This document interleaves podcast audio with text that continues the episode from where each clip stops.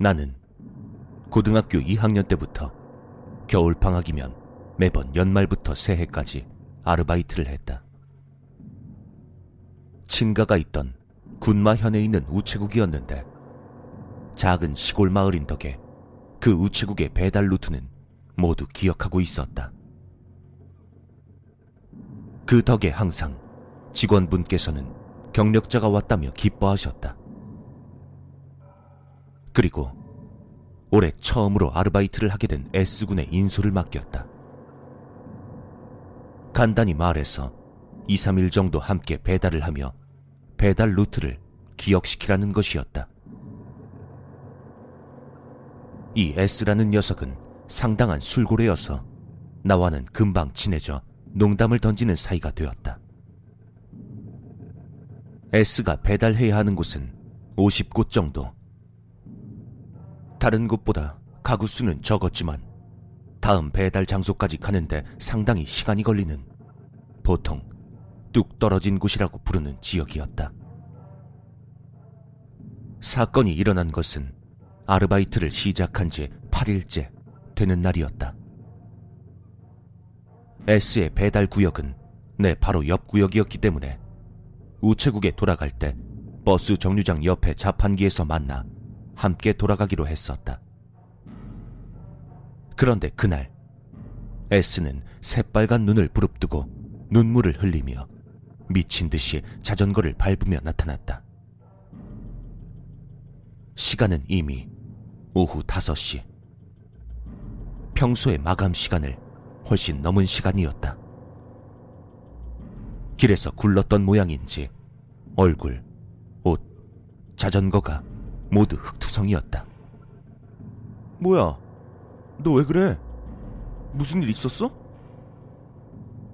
내 질문에 S는 제정신이 아닌 듯 위험하단 말만 되풀이하고 있었다. 나는 우편물을 잃어버리거나 파손한 것인가 싶어 우선 우체국으로 돌아가자고 말하고는 S를 데리고 우체국으로 돌아갔다. 우체국에 들어서자 S의 흉한 모습을 본 집배 과장이 무슨 일이냐며 달려왔다. 아니, 얘 꼴이 왜 이래? 어? 무슨 일이야? 뭐라도 잃어버린 거야? S는 한참 뒤에야 진정하고 대답했다. 아, 아니요. 전부 제대로 배달했습니다. 그런 게 아니에요. 이후 여러 직원들이 찾아와 S에게 사정을 물어봤지만 믿지 못할 거란 말만 중얼거릴 뿐 똑바로 대답하지 않았다. 그때 과장이 넌지시 물어봤다. 너 혹시 말이다. 새까만 허수아비를 본 거냐? 그러자 S는 고개를 끄덕였다. 과장은 이해가 간다는 듯 고개를 끄덕이며 다시 물었다. 그랬구만. 숲에서? 아니면 시내가에서? 둘 다요. 양쪽 모두요.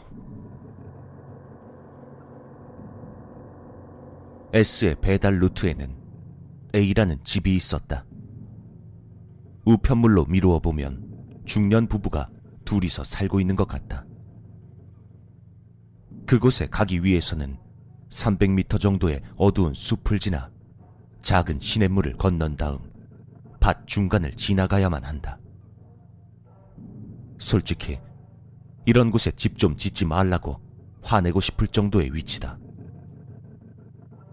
그리고 그 A라는 집은 20년 정도 전에 불이 났던 모양이다.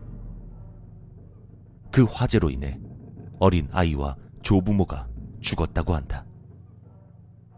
할아버지는 아이를 병원으로 데려가다가 숲길에서 힘이 빠져 그대로 쓰러졌고 할머니는 검게 탄 채 시내가에서 발견됐다. 아이는 앰뷸런스로 근처 병원으로 이송됐지만 병원에서 숨을 거뒀다고 한다.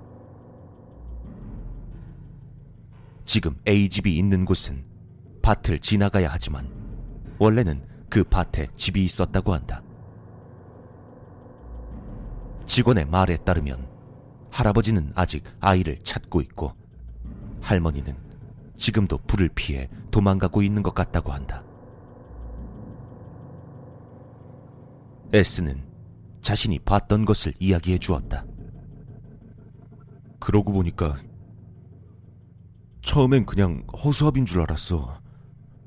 근데 온통 새까만 허수아비인데 머리가 유독 눈에 띄더라고. 그 허수아비 머리만 새하얀색이었어.